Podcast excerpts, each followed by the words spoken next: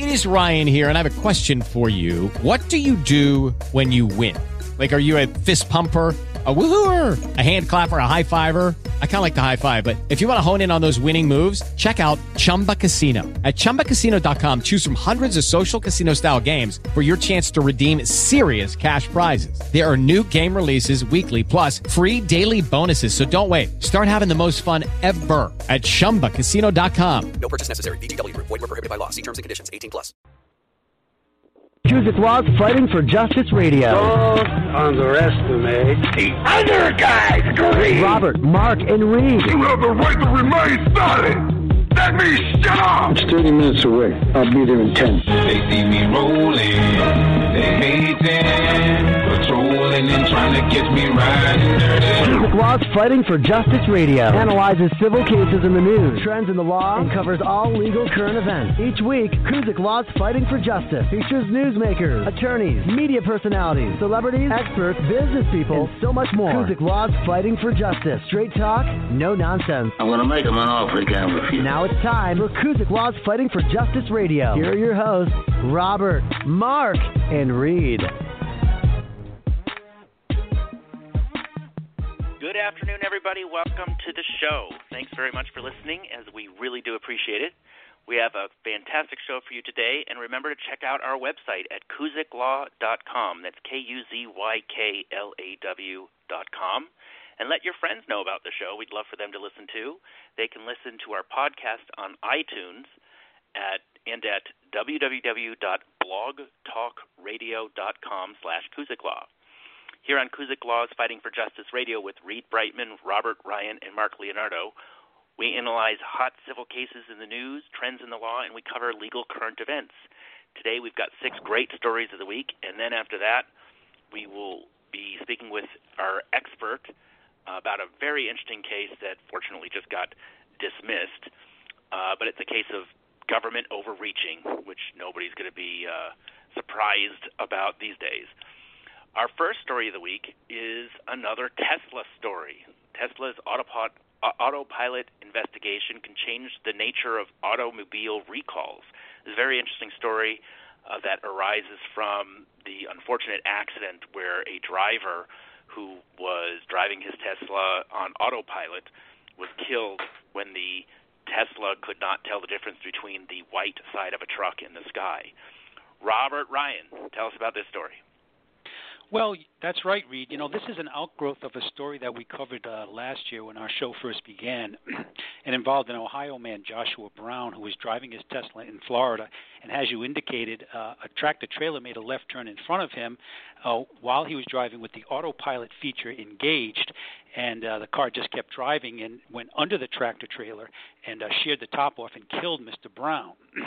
the allegation was made that Mr. Brown actually was watching a Harry Potter movie um, and wasn't paying attention to the autopilot feature or what the car was doing at all and uh, the National Highway Tra- Traffic Safety Administration immediately uh, opened an investigation into the Tesla and the autopilot feature uh, concerning whether there was a safety issue posed by the use of the autopilot and whether a recall was going to be necessary.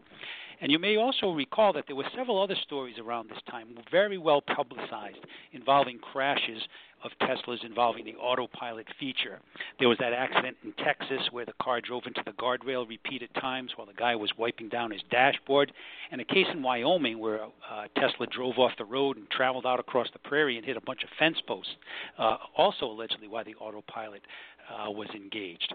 Uh, NHTSA now has closed its investigation, though, and made the determination that there is no safety hazard posed by the autopilot feature and that no recall is necessary what are, is is Tesla going to change the way it disclose it discloses these features and kind of I think that drivers need to be educated that this is not the autopilot that they think of like on an aircraft where you could take your hands off and stop looking um, and you know go to the bathroom or something. You you you really have to watch what you're doing.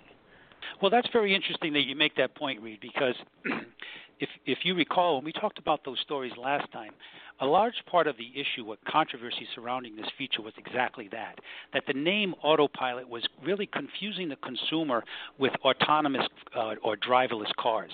Cars that have been in the news lately that require no driver involvement at all. They're totally autonomous. And as a matter of fact, um, Tesla has been urged by several governmental regulatory agencies to change the name to create any misperception or misapprehension on the parts of consumer concerning the use of this feature. But there's other interesting things that about this uh, lack of a recall notice arising from the NHTSA investigation into the crash, the fatal crash involving Mr. Brown what uh, Tesla actually did was it came with a it came up with a number of upgrades to the autopilot feature. Um, one that requires uh, the driver to maintain his hands on the wheel, that disengages the feature if the driver does not keep his hands on the wheel, uh, warning features, and also an upgrade that might allow the autopilot feature to to now detect crossing traffic, which it was well known it was not able to do previously. And a factor in NHTSA's, uh, that's what we call the National Highway Traffic Safety Administration, and NHTSA for short, was that Tesla actually did a wireless download to every Tesla on the road uh, containing this software upgrade. And this uh, this download and this upgrade actually would have prevented the crash involving Mr. Brown. And a factor in te- in uh, NHTSA's determination not to impose a safety recall was the fact that Tesla has this ability to do a wireless download download to upgrade the safety features of various features on its cars. Um, and this may actually change the face of auto safety recalls in the future. As cars become more and more sophisticated and more and more uh, various functions of the vehicle is utilized by onboard computers, those computers are connected wirelessly to the manufacturer and to dealerships. And so when an issue arises, as it did in this particular instance involving the Tesla autopilot feature, the manufacturers can come up with corrective uh, measures and download them automatically into the vehicle without this laborious process of issuing recall notices, bringing vehicles back to dealers, and all this other kind of stuff that actually is somewhat ineffective because many people never follow through on these recall notices and actually get these problems fixed.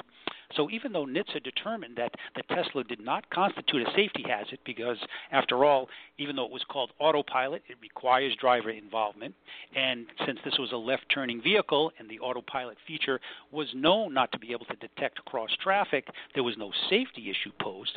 An interesting factor in test in uh, NHTSA's determination was that because this download had been accomplished, whatever safety issue posed had already been eliminated by the manufacturer, which may be something that we're seeing more and more in the future as cars and manufacturers become more sophisticated. Yeah, interesting, interesting stuff.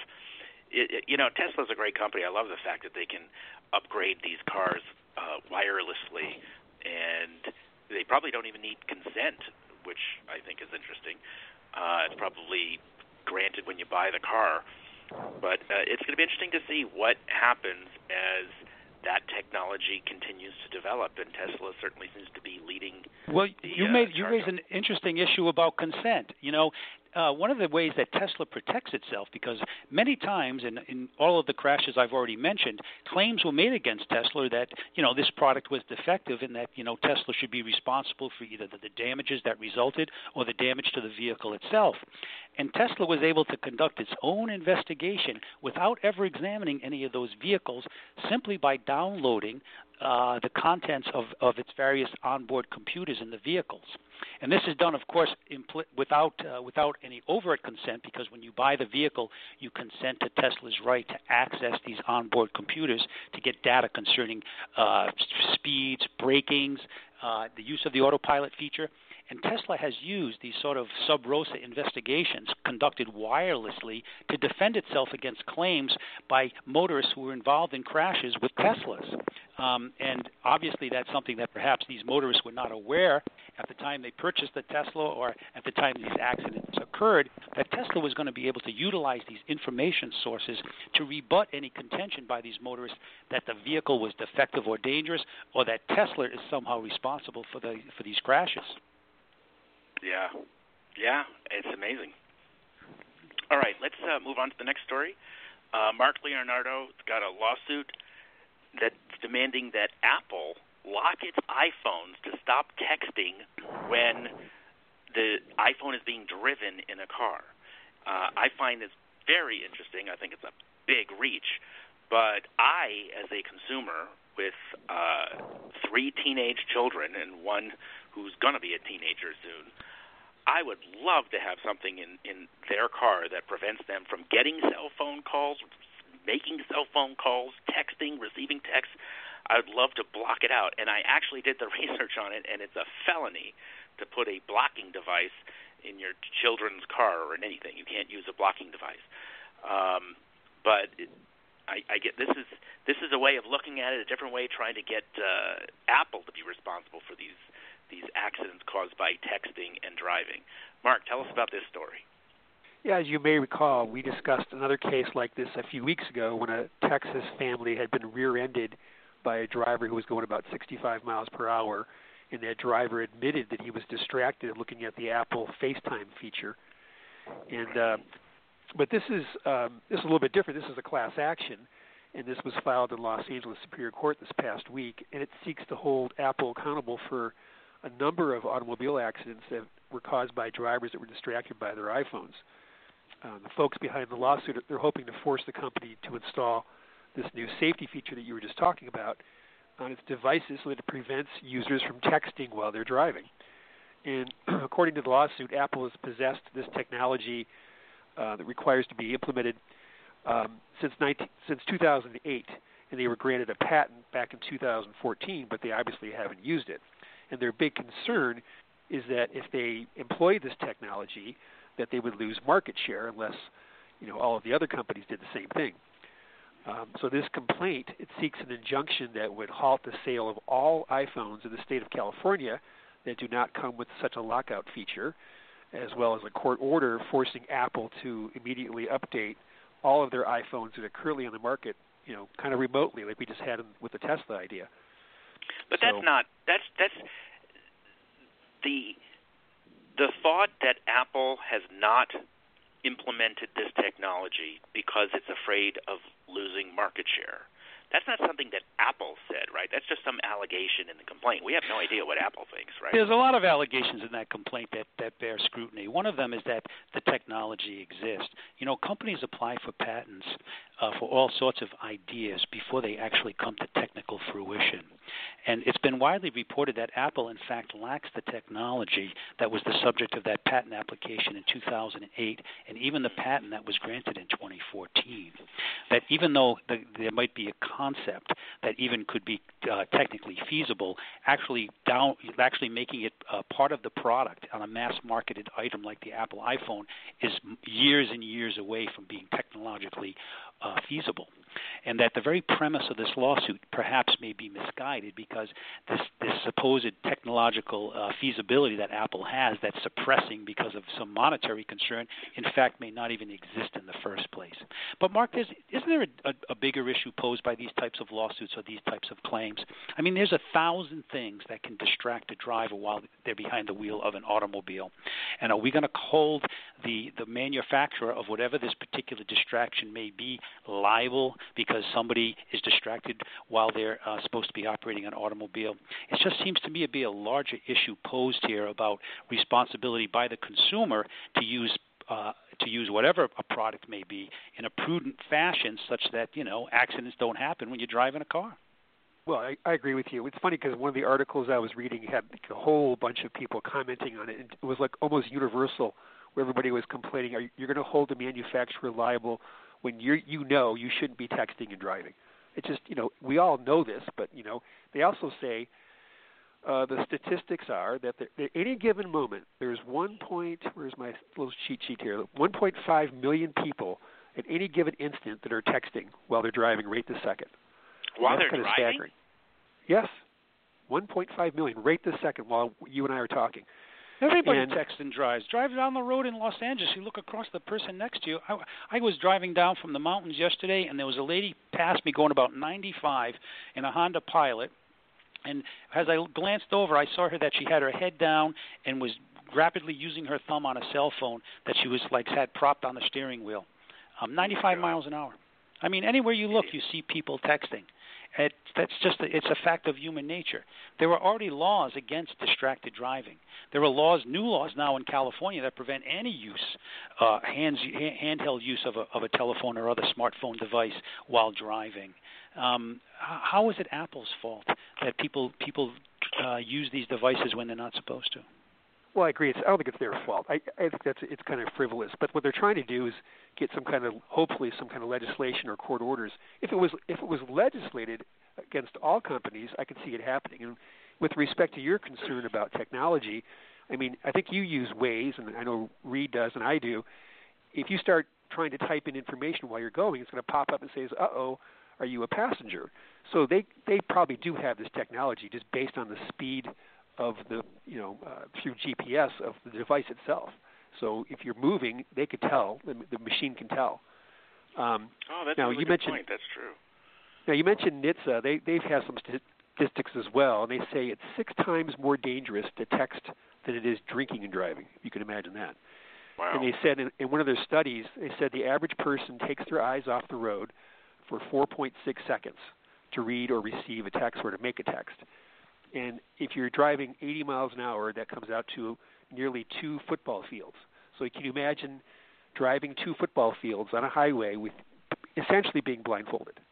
Yeah, it's That's like driving with that- your eyes closed. It's amazing. It it's, is. it's incredibly dangerous, and it's one of those things that's so incredibly dangerous, but so universally done that it just kind of boggles the mind. Yeah, and they said that uh, 26% of all car accidents are cell phone related. So you know, a quarter of what's going out there.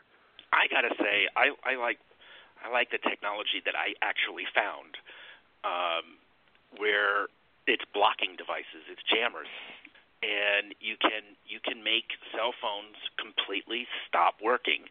No phone calls, no texts. Uh, but the problem is, there's two problems. Number one, the the I, I looked at these things even though they're totally legal, and uh, you can get them out of China and other countries where they're not illegal, and uh, the the smallest range of sir of, of functionality of these things was about 15 meters. So that's was about 45 feet, and that's too much, you know. Um, and some guy in Florida had been arrested because he was so tired of people uh, driving and texting, and uh, that he he set up a jamming device near his house, uh, and uh, they by an intersection that where he, he felt threatened, and and they finally tracked it to him, and so he was arrested and he was fined like forty eight thousand dollars. Um, I would love for for them to for someone to make a jamming device that has a range of two meters. You know, you you install it in the center console behind the radio of your car, uh, or put it in the glove compartment or something like that, and it it stops phones from working when it's when when the car you you could have it on when the car is is when the car is on or when it's moving, uh, and I think that would be great, but the state of the law right now in the United States is you cannot use a jammer unless you have a permit for it from the FCC, and they ain't going to give it to you. Um, well, we'll we'll have to see what happens with that. Mark, I, I assume you your opinion on this lawsuit is that it's going to get dismissed, right? I, I don't see how they can. I don't see it going anywhere. I don't see it going anywhere. Well, I mean, what about the other people in the vehicle who may, who are not driving and who want to use their cell phones? You know, I mean, it- just because just because a, you know a vehicle is at use in a car doesn't necessarily mean it's being used by the driver. And some sort of technology that detects motion, such that it, we know that the the car is in motion at the time the cell phone is attempted to be used, that seems to be a very discrim you know non-discriminatory thing against people who aren't driving and who do want to use the phone to make calls or to text or do whatever it is we do with our phones. Yep, I get it, but uh, a that a person talking on the phone in the back seat or in the passenger seat could also be distracting to the driver. Number one, and number two, because people just are not following the law, um, it, you just might have the un, unfortunate collateral damage of basically saying you can't use a phone if you're in a car. And I would rather have that than the state of affairs we're suffering now, which is tens of thousands of accidents and and tens of thousands of fatalities caused by people using their phone while they're driving. So we are going to move on. You're listening to Kuzyk Law's Fighting for Justice Radio. We're going to move on to Robert Ryan's story about a video raising questions about killing by California police. Uh, this this involved a legally blind man who suffered from schizophrenia, who was fatally shot by the police at a California gas station. Robert, tell us about the story. Well, some of you may remember, or some of our listeners may remember, about this incident back in November of 2015 in Fontana, California, where police, uh, responding to a uh, report of a possible armed robbery in progress, re- uh, went to a convenience store combination gas station uh, and confronted an individual named James Hall. Now, he's a 47 year old, legally blind, and mentally ill man, um, actually well known to the neighborhood and kind of a local character. Uh, lived with his parents, um, didn't work, obviously, you know, disabled. Um, and uh, there was some sort of confrontation, and the report afterwards that the police, by the police, was that he was armed with a knife and a rock, and that he was advancing on the officers, and they, fearing for their lives, opened fire. Uh, and that was kind of uh, the story that was promulgated at the time. Well, his family hired a rather well-known uh, Los Angeles area uh, criminal defense and civil rights attorney, Mark Geragos, and uh, he has filed a lawsuit against the Fontana Police Department and, and the individual officers involved.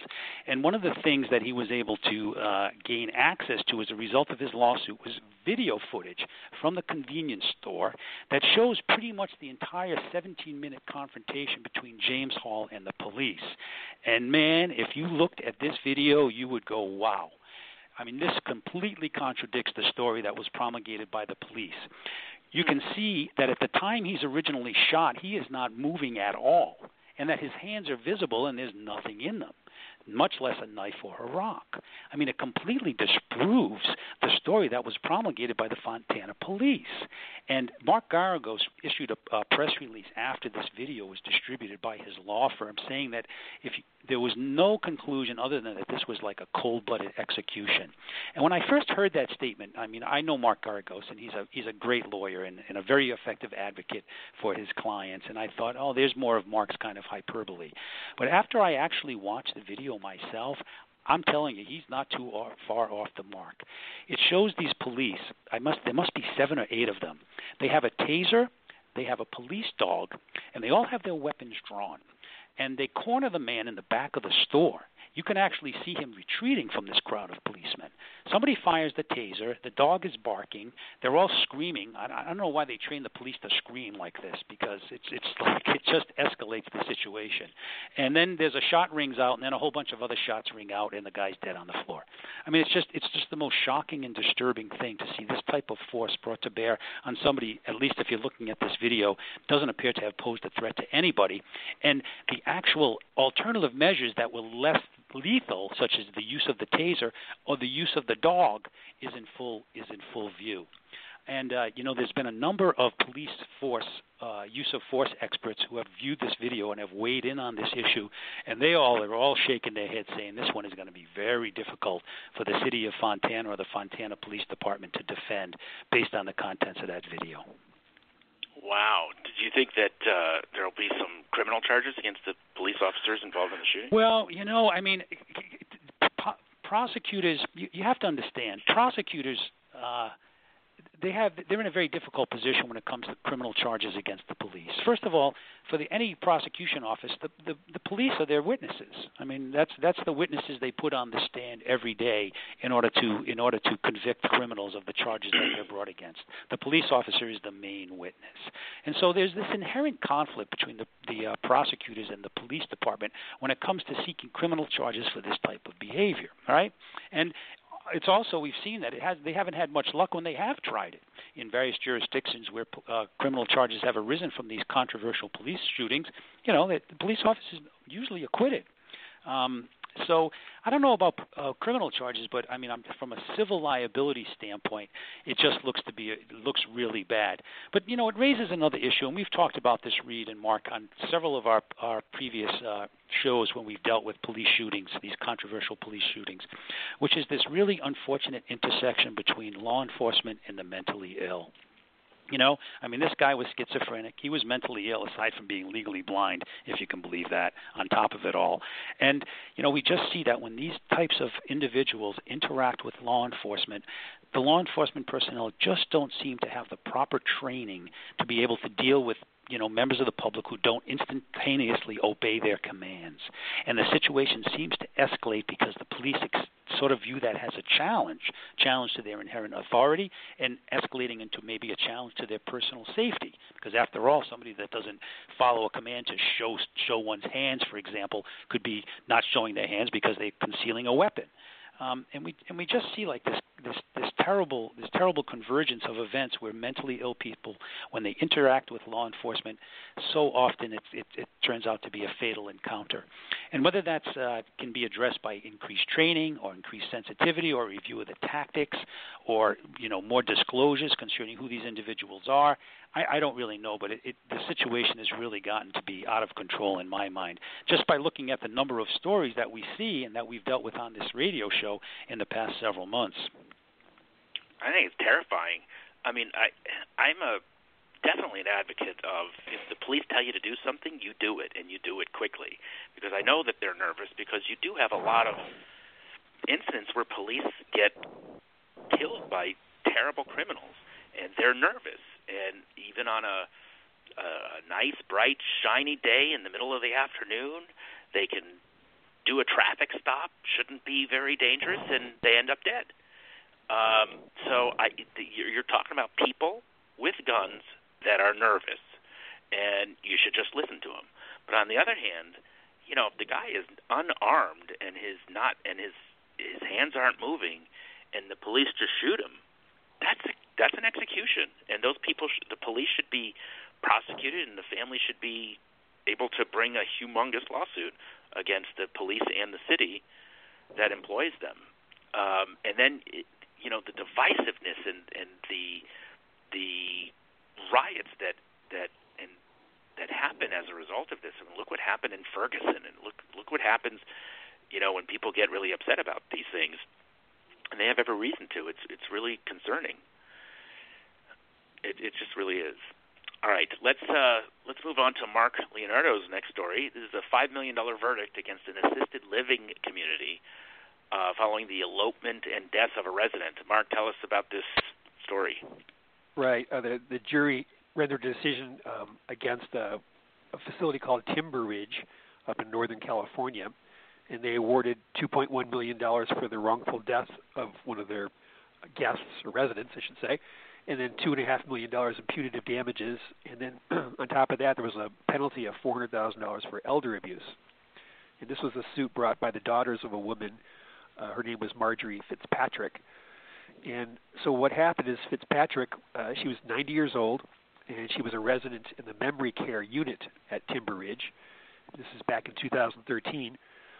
she exited the building through a door, and which the you know the facility thought it was locked and she went out into the courtyard. And when she was out there, she fell and broke her nose and um, and her wrist, and then she suffered a subarachnoid uh, hemorrhage and uh, hematoma, you know, brain injuries. And then she was out there for about 45 minutes, and then they found her, and then she was hospitalized and died within a less than a month later.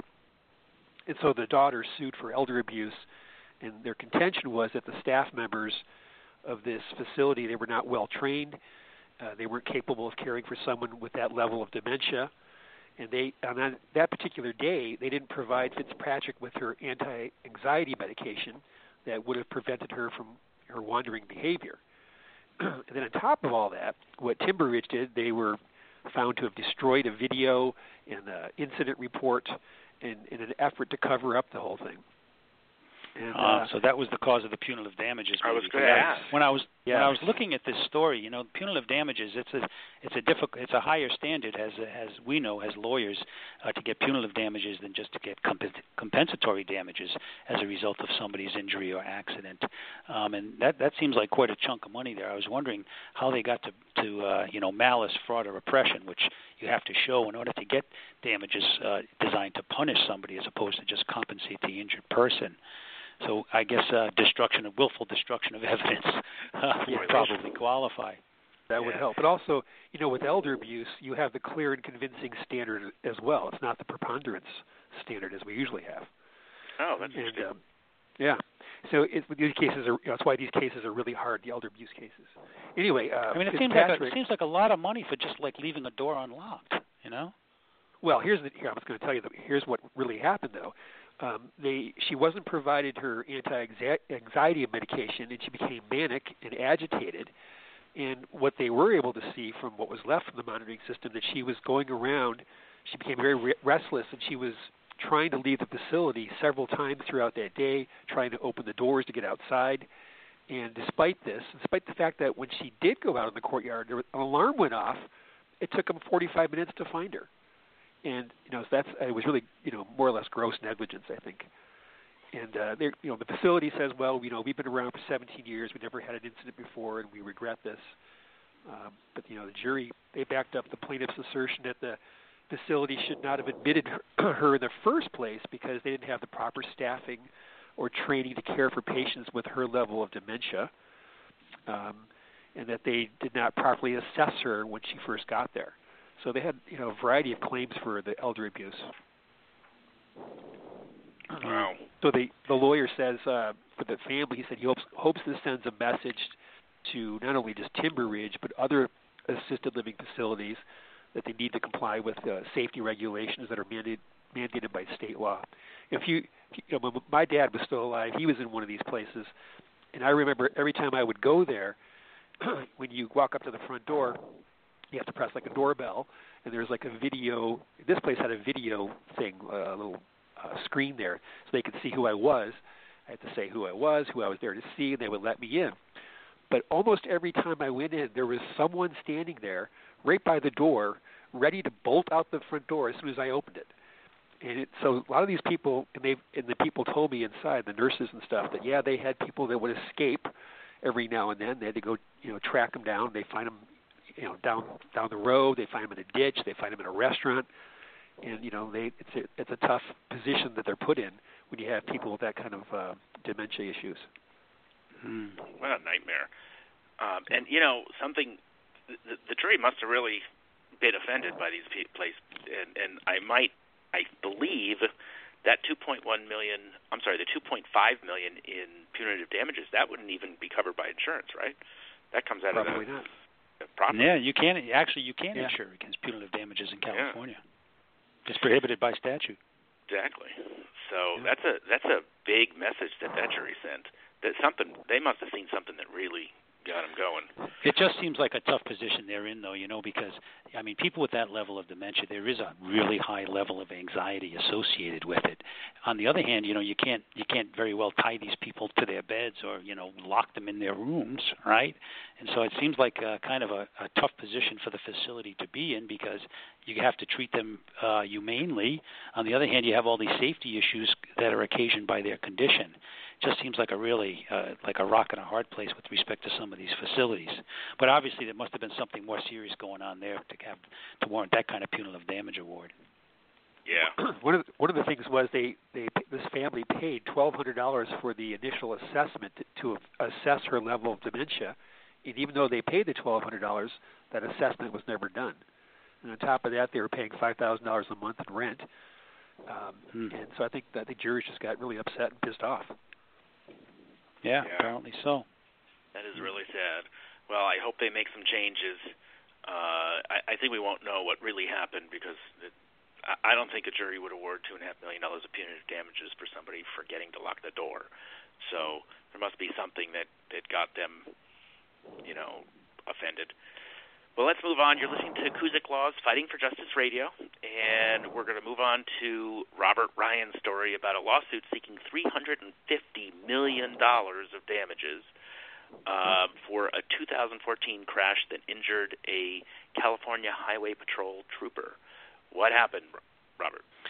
Well, this was a crash back in 2014 on the 14 freeway right here in uh, northern Los Angeles County, where uh, where Kuzyk Law is situated, um, up on the north of Mojave, um, when uh, a tractor trailer uh, operated uh, on behalf of CRST, which is uh, Cedar Rapids Storage and Transit, I believe. It's a big moving and shipping company uh, based out of Iowa, uh, crossed over the center line and crashed head on into a vehicle traveling the other way, uh, occupied by a California Highway Patrol officer named Michael Lenig and his brother Matthew. Um, now, it turned out, however, that the driver of that vehicle, Hector Contreras, had had multiple drug possession and DUI convictions prior to being hired on at CRST. And even though he had only worked for CRST uh, barely seven months at the time of this crash, he had had four prior accidents with the company. Um, so they filed this lawsuit alleging that you know not only was Mr. Contreras uh, negligent, obviously, in causing his vehicle to cross the center line and cause this head-on crash, but that CRST you know, is grossly negligent and, in fact, should be uh, held accountable for punitive damages for its failure to have adequately investigated Mr. Contreras' background, for allowing him to to stay on the road and operate this vehicle after these four prior accidents, uh, for failing to follow its own procedures, which required that he have a co-pilot uh, or a co-driver with him uh, during a probationary period once he was hired, and failing to its, follow its own procedures with respect to certain uh, defensive driving courses and other types of restrictions that should have been imposed on him following those four prior accidents. Um, so this lawsuit is now filed um, behalf, by the Parris law firm, another firm here in Lancaster. We're pretty familiar with them, and they're our colleagues here um, seeking punitive damages of $350 million from CRST, as well as for compensatory damages for the serious injuries these two uh, individuals suffered. Um, uh, the, the passenger uh, Matthew suffered a traumatic brain injury and uh, spinal fractures, and I mean it, it was a really serious crash. And uh, it's interesting because it, it points out, you know, we have these big companies, and you have uh, these these interstate shipping companies with these tractor trailers, and uh, it's a big business. It's a huge business. But many times, you know, the operators of those vehicles aren't the most qualified or the most experienced people like you would expect. Um, many of them, uh, it's a second or third career. Many of them do have uh, uh, criminal convictions. Uh, many of them don't have the pro- kind of training or experience behind the wheel that you would expect uh, for driving something that is so inherently dangerous as one of those tractor trailers.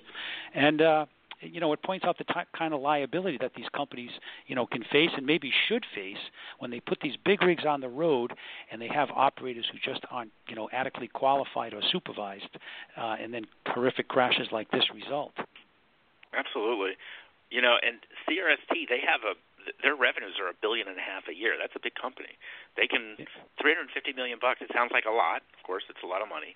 But remember, punitive damages are damages designed to punish the offender and deter them and others like them from this type of bad conduct. It's not just negligence; it's that they they engaged in something that's beyond negligence and and, and gets to the level of recklessness. Um, so that's probably where that that figure is coming from. Um, Robert, I have a question. When when sure. we have cases when we have cases against trucking companies, you know, you try to get uh, the driver's driving record and whatever has happened in his driving history with that company, right? Well, when I ever have a case like this, that's the first place I look. You know, not only do I take the deposition, obviously, of the driver, but you know, you take the deposition of company personnel. You require the production of his driving record. You require the production of the policies and procedures that they have for supervising and for hiring and for retaining drivers right? Um, you you subpoena the DOT logs because these drivers are required to keep logs of how long they're driving versus how long they're resting. Um, and it's like it's nine times out of ten under these circumstances that I find out that there's some horrible misstep that has occurred. Either the driver has some horrible uh, accident record, or criminal convictions for drugs or drinking. Um, there, there, you you find out that there's violations in the DOT log that he has he's been violating the regulations concerning how long he was supposed to be driving versus how long he was supposed to be resting, or the, the log itself is falsified, or the log isn't complete or isn't or isn't uh, filled in.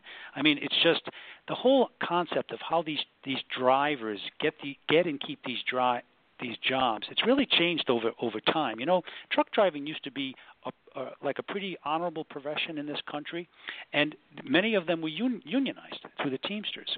You know, but lately or more recently, most of these companies have gone to independent contractors. And so even the ones who retain their own drivers on salary as employees sort of have faced with the fact that, you know, the quality of the applicant pool and the quality of the driving pool is much less because it's a very difficult economic job to make a go of. You know, independent contractors are paid a flat rate. They have to pay their taxes, their insurance, their fuel, all of these things out of it. They have to upkeep their rigs.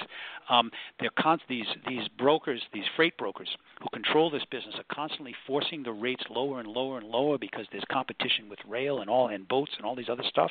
You know, and so these the, a lot of these truckers are really having a tough time making ends meet economically. So most anybody who can do something else has kind of left that business. And so even for places like CRST, who who pay their drivers salaries and have them actually on the payroll, not as independent contractors, um, are faced with like an applicant pool and a, a sort of a source of employees that is just not up to snuff compared to how it's been historically. And so, more and more, I think you're seeing uh, that behind these accidents involving tractor trailers is some serious deviation from the policies or procedures of the company, or from training, or just you know from a history of accidents or drug or alcohol abuse. And it's really getting to be a serious, serious problem in this country. And we know that from our own experience here at Kuzyk Law, because many times, I'd say most of the time, when we have an accident involving a commercial driver, we find that there's some issue like this lurking in the background that was a direct cause of the of the crash. Amazing. do they do they give up those documents easily, or do you have to fight for them? Uh, you know, they they they, it's obviously something that they try to conceal that they hope you don't ask for in the right way or that they you know they're going to try to stonewall you. But you know basically it's something that is discoverable if you make the right allegations in your lawsuit.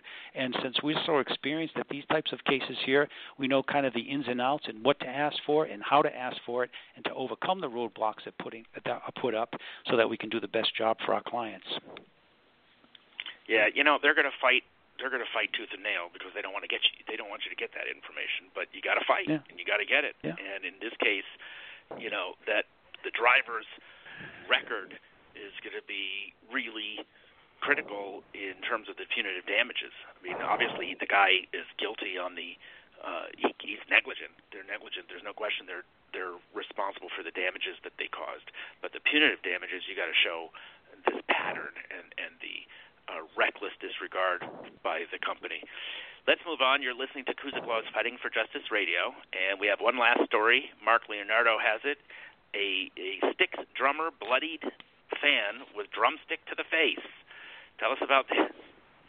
Right. You know, as you know, bands for years and years have been throwing uh, guitar picks, drumsticks, and other stage paraphernalia into the crowds. But this was kind of a freak accident where the drummer from the band Styx threw his drumstick out there and he hit this woman in the face.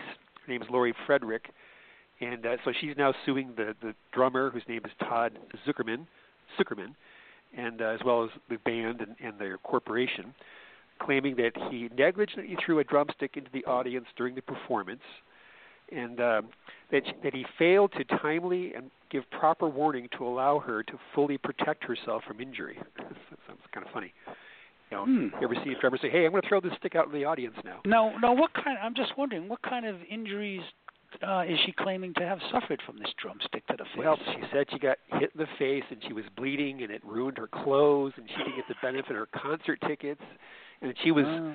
unable to register for a, a 10k race that she was planning to do, and she's lost. Um, she has medical expenses and lost income. It seems like quite a reach for a, a drumstick Yes, injury. It does. D- Isn't there some issue of maybe uh, assumption of the risk? You know, you go to this, these concerts and you know they they they throw out T-shirts and balls and you know drumsticks. I guess. Uh, I guess they could argue that you know, it's it's it's a risk she assumed, but I don't know. I would. I wouldn't. I don't know. I, I went to a con- I went to a concert a couple of weeks ago with uh, one of my sons, and uh, it was a rap concert. And the the rapper on the stage just like took off at a running start and just launched himself into the crowd. I mean, just like leapt off of the stage like six feet into the crowd and like landed on about a dozen people. and he was he, it was a big man too. He wasn't like some little slender guy, you know. And I was thinking, oh my God, he could have like crippled somebody. Really, right. I remember looking at this thinking, "Oh my God, I'm glad I wasn't standing there." Or if he, if I had been, I certainly would have backed up in a hurry. I don't care if he hit the ground or not. But all these people, you know, they all like they caught him and they were shouting and they were throwing him up in the air and all this kind of business, you know. But uh I mean, compared to that, of course, the drumstick seems like a relatively mild, you know, implement to be tossed into a crowd. Well, but it's know. funny that Seems you a mentioned stupid that. thing to do, though. You, about ten years ago, Rick Springfield, remember him, Jesse's girl? Sure. Yeah, that song. Anyway, he jumped. He fell into a crowd, or he jumped into a crowd, kind of like what you're saying. I'm, I'm guessing, and he landed on someone's head, and uh, the lady she she sued, and uh, he had some kind of funny comments. He said he, he goes, you know, I work out. I didn't think my ass is that hard, and jokes. He now jokes that his butt is a weapon of mass destruction. so and and then there's uh, Rod Stewart. He's been sued before because he used to be a soccer player. Actually, he still is, um, and he would kick soccer balls out into the crowd. And a couple of years ago at uh, Caesar's Palace, he kicked the ball out into the into the audience and hit some guy in the nose and broke his nose, and that guy brought a lawsuit. So Well, it's interesting because risk. you know most people. I imagine most people at the Styx crowd they would have been dying to get their hands on that Right. drumstick, right? I mean, it's Right. like people fight over the like the most meaningless trinkets if they're tossed from a stage into a crowd, right? You know, I mean, just just look at a, a ball game where they they hit a baseball, a foul ball goes into the stand, Right. like 15 people like break their try to strangle each other trying to get their hands on the ball, right? Something you go down go down to the store and buy for like you know two bucks, right? So you know, there's probably it's kind of some, ironic. There's probably some some cases on on people getting seriously injured at ballparks, but I think there's a difference because in a ballpark, part of the game, you know, everybody knows you're hitting a ball and it might go into the stands and maybe you might catch it and maybe it might bean you in the forehead and and cause damage. Um, but throwing a drumstick, you know, you're taking a stick with a pointy end and you're throwing it at somebody. Uh, it could totally poke somebody's eye out. It could cause some serious damage. I think it's kind of a stupid thing to do, and I have to say that I don't go to concerts very often, and if I did, I would be very shocked if somebody threw a any kind of musical instrument out into the crowd like that. Um, but if people know about it, uh, it's I, I guess that's something. But it's it's a little bit different because the person throwing the drumstick is voluntarily doing something that's dangerous and not part of the music itself. You don't need to throw it out in the crowd and, and put people at risk. Well, Reid, you know, now that I heard that comment, you'll poke your eye out. I think we can probably not expect to see you down at the local Styx concert. Oh, you will never see. at least not the first few rows. see me at a concert like that. That is true. you'll you'll poke your eye out. it's more like you know, That's they like the famous dad's piano. last words, right? I'll go to a Chopin concert or Mozart or something. All right, well, that's all fun. Let's uh, move on. We have very interesting guests today. Uh, we are lucky to have with us um, the Solano County Criminal Defense Attorney Stacy Barrett. Uh, we can learn more about her by visiting her website at M A A S C R I M I N A L Defense D E F E N S E dot com. And Ms. Barrett, welcome to the program. Thank you for inviting me. I, I find this case really interesting. You were representing Joseph Schwab, and he was the subject of one of my rants uh, earlier in, in a in a former in a different uh, show where I was just livid that the Solano District Attorney's Office would bring charges against this poor guy and and force him to incur attorney's fees and stress defending himself against criminal charges for driving, get this, driving under the influence of caffeine. it's just That's so funny. correct, and I I ranted a few times about it myself. What was this? Look, I came to the conclusion that this was not about charging somebody for driving under the influence of caffeine. This was about somebody getting pissed off and abusing their government granted power and harassing this guy. Now didn't didn't he didn't the person who pulled him over think that he wasn't there some kind of a altercation like he cut hmm. them off or something? What yeah, happened? well, that's that's the first part of the case that is unusual, which is that um, it was an ABC agent, so alcohol beverage control agent, who was Right. in an unmarked car who pulled him over. And her report starts with yes, he. Uh, that's what drew her attention to him is that he cut her off. Um, and I agree with you that that was her angle that she was angry um, at him, and everything that happened after that was filtered through um, her anger. Um, It's road rage. What I don't understand, yeah, exactly. What I don't I, don't- I wasn't even aware DA's that office. ABC agents had the authority to like make traffic Mm-hmm. stops. Yeah, do they have a red light Well- or something? Uh, well, I don't think all of them do, but some of them are peace officers, and this particular um, Hmm. agent is. Um, and that's something that I've actually continued to look into, though, is how she does this. Um, and I'm told that it may have been as often as uh, 29 times um, that she's pulled people over um, in She's the got last a red year. light in her car or something? It it is. I think it's one of those lights that um, they can put on their dash. Um, Right. And in this case, the only reason I mean I don't think my client was cued into the fact that she was trying to pull him over until she started using her public address system and directing him. Um, and then I think that's when uh, things escalated as well. Is uh, he was like, "Are you even a cop? Like, who are you?" And I don't think she really liked him questioning her authority that way. Um, I got to tell you, I and not the pulled over. Reason, I would have driven to the. I would. I would have gotten on my phone. I would have called 911. I would have found the nearest police station and driven into the police station. Some unmarked Yeah. car. I I would not have pulled over, and it's interesting because Joseph actually did find it so unusual that he did he called his wife and actually had her on the phone um, while it was going on. He just had his phone sitting on the passenger seat, so she heard the whole thing. Is is he gonna? Is have you looked into suing this woman for abusing her power or some kind of civil rights violation, something? Yes, we are actually. Um, we've talked to several different civil lawyers, um, so that is something that he is definitely considering, um, and not just against her, but also um, potentially the DA's office, because Absolutely. even when they eventually dismissed the case. Uh, or that charge, they didn't dismiss the reckless driving charge. We had to um, litigate that, um, and a judge ultimately dismissed that for violating his due process rights because of the lengthy delays in prosecuting the case. But the DA, even when they were uh, issuing press releases dismissing the case, they claimed that it wasn't about caffeine, although that was, they conceded that's the only evidence they had of any substance in his system. Um, they said that they had consulted with some unknown expert, they never named that expert, who said that it was highly likely that he was under the influence of a drug, which they never named, and that they didn't test for that drug. And that is probably the one of the most offensive aspects of this is that they could not prove the charge. They knew they couldn't prove the charge. They were dismissing it, and yet they continued to say that he was high without any evidence. Um, Which is hugely that. embarrassing.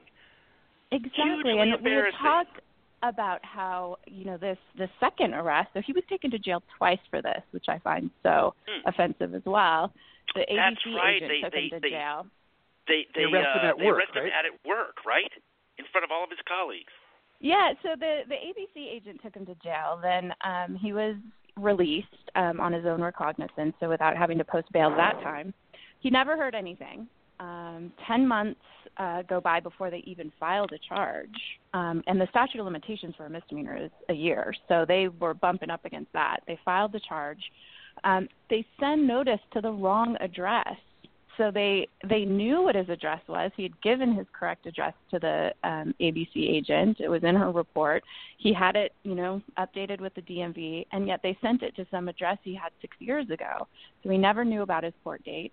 Of course, he didn't show up for the date he didn't know about, and uh, they issued a warrant, even though the letter to appear um, that told him to appear in court was returned to the court file. So when the warrant issued, they had evidence that he didn't receive notice, and yet they still issued a warrant, and he was arrested on that warrant on his way to work in front of several of his coworkers. They actually sent cops out on a misdemeanor arrest warrant like that.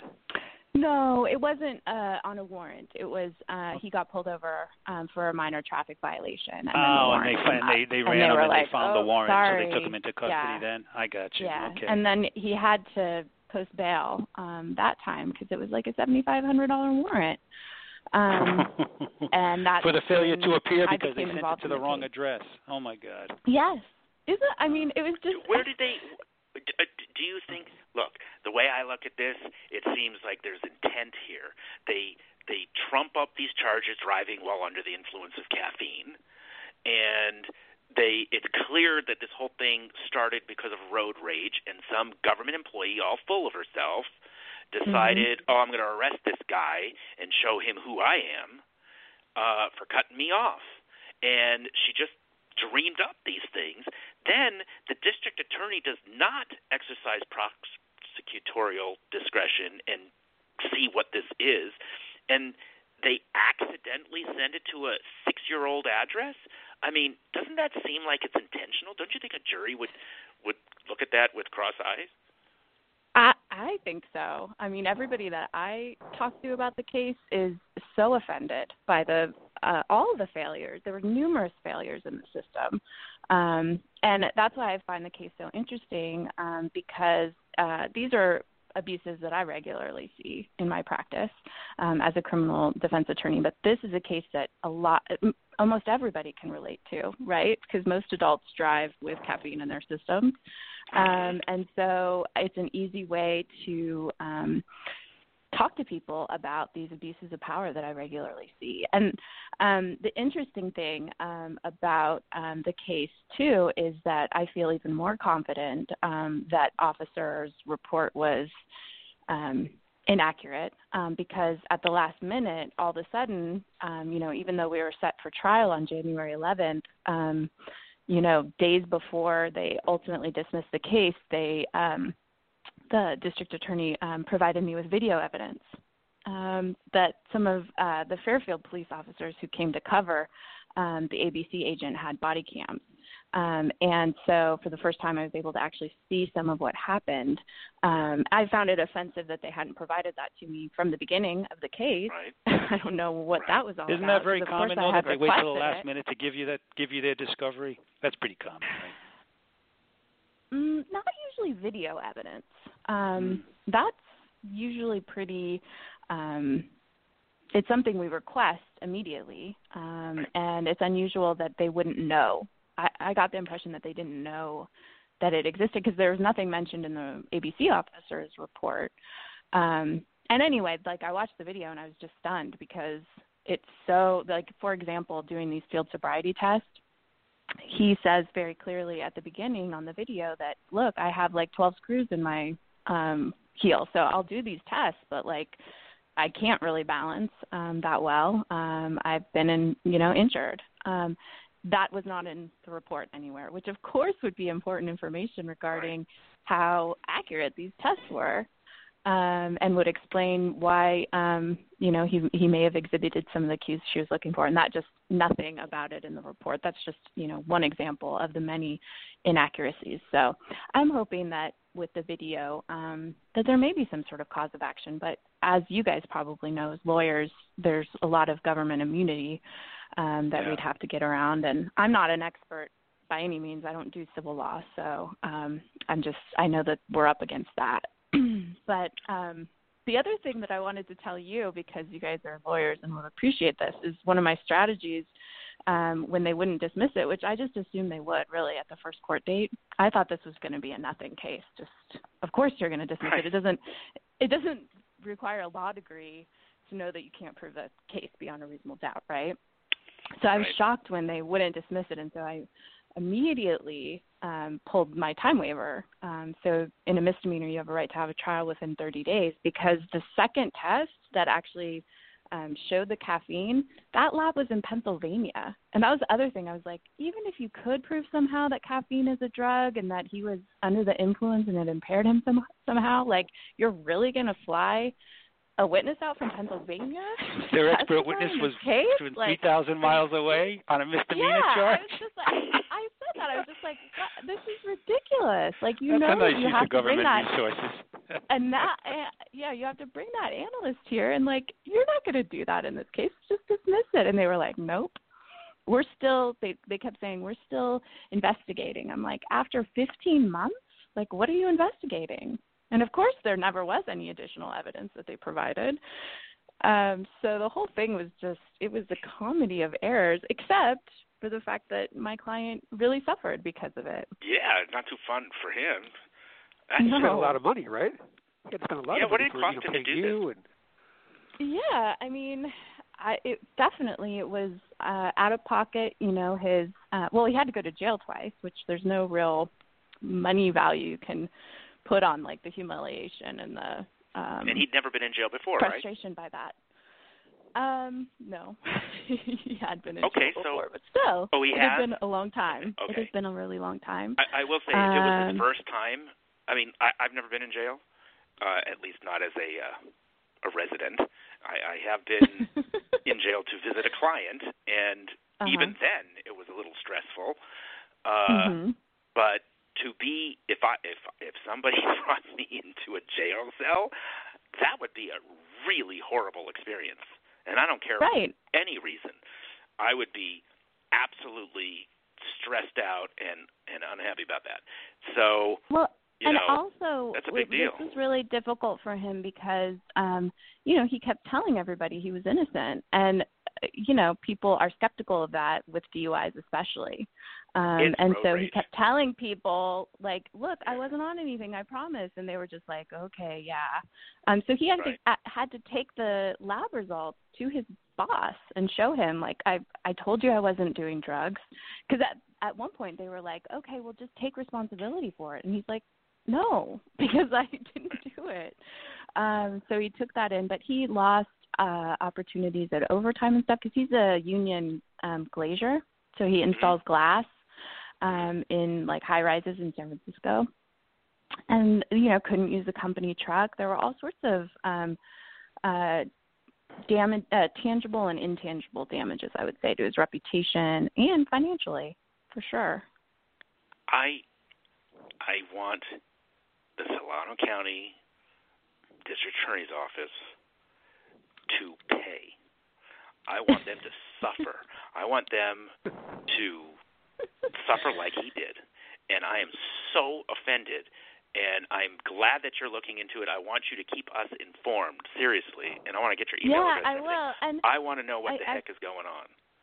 I will, and I actually, what was interesting to me and important to me is that after I pulled the time waiver, of course, my next move was to immediately find the court reporter uh, or the you know local newspaper reporter who covers the courts and Yes. tell them about it, because uh, I didn't realize it was going to um, become national news at that point. I just wanted the people in Solano to know um, what their uh, district attorney, who's an elected official, is doing, um, Right. how she's exercising her discretion and authority, how they're spending the taxpayers' money.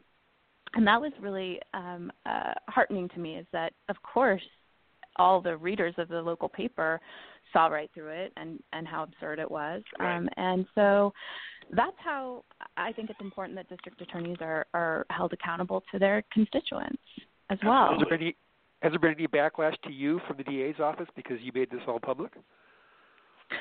Um, actually, yes, I think there has been. Um, but there's also a lot of DAs who agreed with me and thought that it was totally ridiculous. So, Yeah. um, but no, I mean, I, I would say it was it's more the um, un- inexperienced uh, deputies um, than the ones who have been around and just know that I'm doing my job.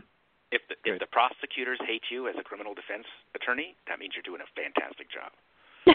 right. One of my You know? mentors actually, like when I first started, when I was uh a young attorney, we were having a conversation because I had gotten into it with a prosecutor, and you know, he he sat me down and he just said, you know, Stacy is like um, don't worry about being liked. He's like, you just worry Right. about being respected. Um, Yes. They're i- if you're doing a good job, they're not always going to like you, um, but Right. you need to to be respected. And that was really good advice, and that's how I've always felt um, in my dealings. I want to be professional, um, but uh, if I'm doing a good job, then yes, it probably will make them uncomfortable at times.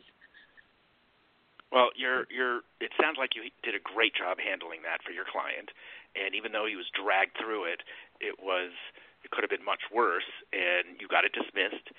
Um, but I, I, I again, I want you to keep us informed about what's happening and get him, you know, a good lawyer or, you know, talk to us one way or the other. I, wa- I want that Yeah.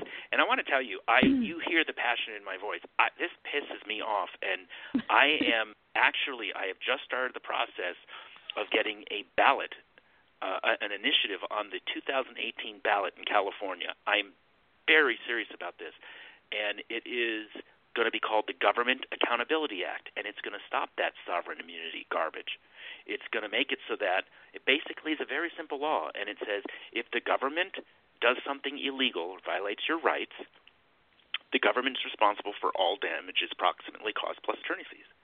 And mm-hmm. the, it, what's happened in our in this state is that government has gotten so big and they are so powerful, they have no downside when they totally step on people. And they've forgotten about the U.S. Constitution and the state constitution and the fact that people have rights and the government are supposed to preserve and protect those rights. And government, like uh, politicians, they take an oath of office where they promise on under oath to to uphold the Constitution, and that includes personal private rights. And when Mm-hmm. they falsely arrest you, and when they bring up false evidence, and this is such a clear case of just road rage. Some girl got pissed off at that works for for AB Al- Alcoholic Beverage Control. Do you say? And um, Yeah. they she decided, And- oh, I could pull this guy over. That's ridiculous. And all you she have to do is Google her. All you had to do is Google her, and I did tell the um, co- the prosecutor that she had been sued in 2010, along with an SFPD, San Francisco um, Police Department officer, um, because they were um, act they were undercover harassing um, people in um, the nightclub scene. And they had actually um, been arrested for uh, they tried to pursue a racketeering theory which i thought was kind of interesting um, against these two for false arrest batteries apparently they were taking um, arresting people um, falsely especially people who had complained about them and taking their property and being extremely aggressive. And so i told them that from the beginning. I said you know this this there's credibility issues here um, and uh, it it didn't seem to matter. Um, so I'll definitely vote for that initiative, and I'm very happy that recently the uh, law had changed so that prosecutors can be criminally charged for withholding exculpatory evidence. Um, I think that's a move in the right direction.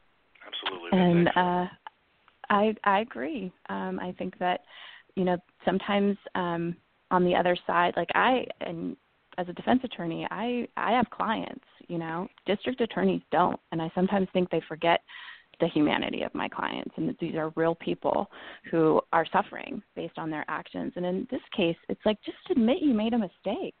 You know, Yeah. like it happens. just admit you made a mistake. Like Right. that's all. And that's what instead of doing that, it's like they double down Right. um, until there was scrutiny from the media, and then they finally backed off. And that's not right. Um, you know, that's not what their ethical obligation is. It's not to win; it's to seek justice.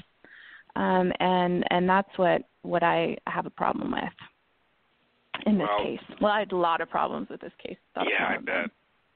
well, I appreciate you coming on the show, and Yeah, I I really wish enjoyed your talking to you. Best of luck to you. Best of luck to Mr. Schwab. Tell him we say hello, and we're with him, and are I will. And he, for him. you know what? He was he was great because even so they dismissed the DUI, um, but wouldn't dismiss the reckless. And at the last minute, they, you know, came to me um, and said, you know, we'll we'll dismiss the reckless if he pleads to two infractions. And he was like, nah, let's just go forward with the motion to dismiss. Yeah. Um, so I was really I was proud of him for that because he felt wronged, um, Oh, yeah, and sure. and he was just like, Sure. yeah, no, we we'll go to trial on this one. Yeah. So anyway, um, Good he's, for you. he's a great guy, and uh, I'm really glad it it worked out for him. Yeah, I am too, but it didn't. You know, it, it, in the Right, end, what, right, what happened was right. right. But he he went through hell, and Yeah, you can't And, uh, I that, will- right? you can't. And I will I will enjoy hearing an update uh, on on the amount. Punitive damages, you know, something. I want that guy fired. You know, the person has decided to keep that prosecution going, and that woman Yeah, I hear from you. the Alcoholic Beverage Control, she needs to be off the street. That's ridiculous. I know, I know. I I agree. I'm. That's what I said. I'm not um, giving up digging into all these people she's pulling over because that that has to be outside the scope of her duties. I mean, they're compliance officers. They're not law enforcement like traffic cops.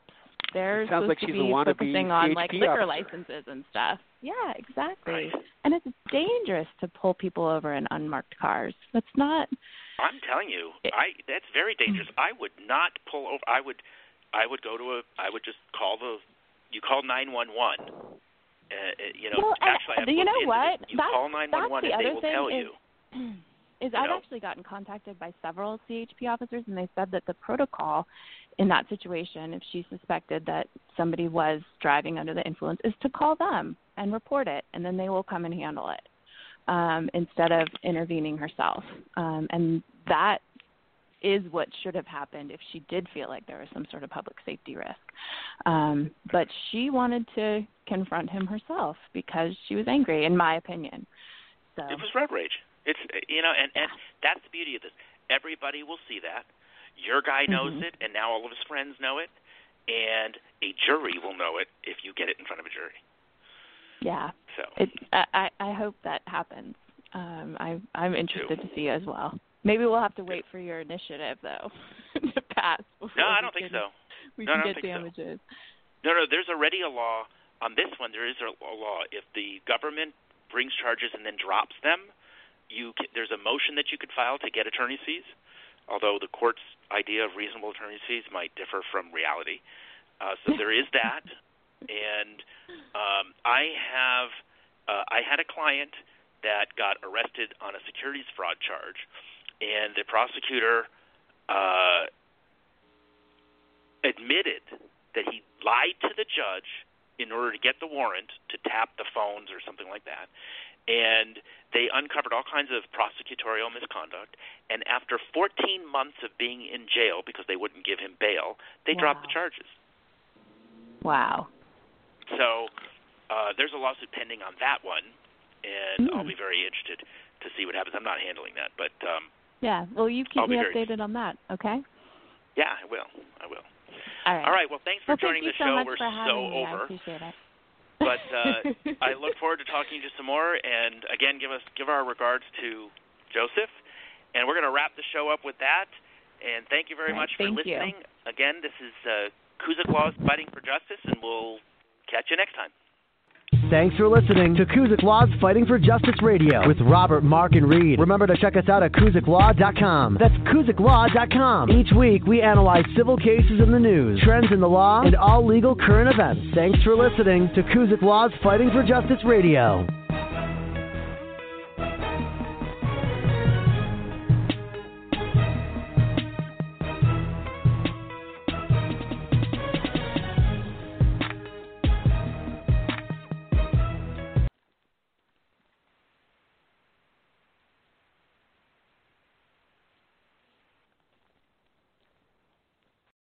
Lucky Land slots, you can get lucky just about anywhere. Dearly beloved, we are gathered here today to. Has anyone seen the bride and groom? Sorry, sorry, we're here. We were getting lucky in the limo and we lost track of time. No, Lucky Land Casino, with cash prizes that add up quicker than a guest registry. In that case, I pronounce you lucky. Play for free at LuckyLandSlots.com. Daily bonuses are waiting. No purchase necessary. Void where prohibited by law. 18 plus. Terms and conditions apply. See website for details. Tax day is coming. Oh, no. But if you sign up for Robinhood Gold's IRA with a 3% match, you can get up to $195 for the 2023 tax year. Oh, yeah. Sign up at Robinhood.com slash boost by tax day to get the biggest contribution match on the market. Subscription fees apply. Investing involves risk. 3% match requires gold for one year from first match. Must keep IRA for five years. Robinhood Financial LLC member SIPC.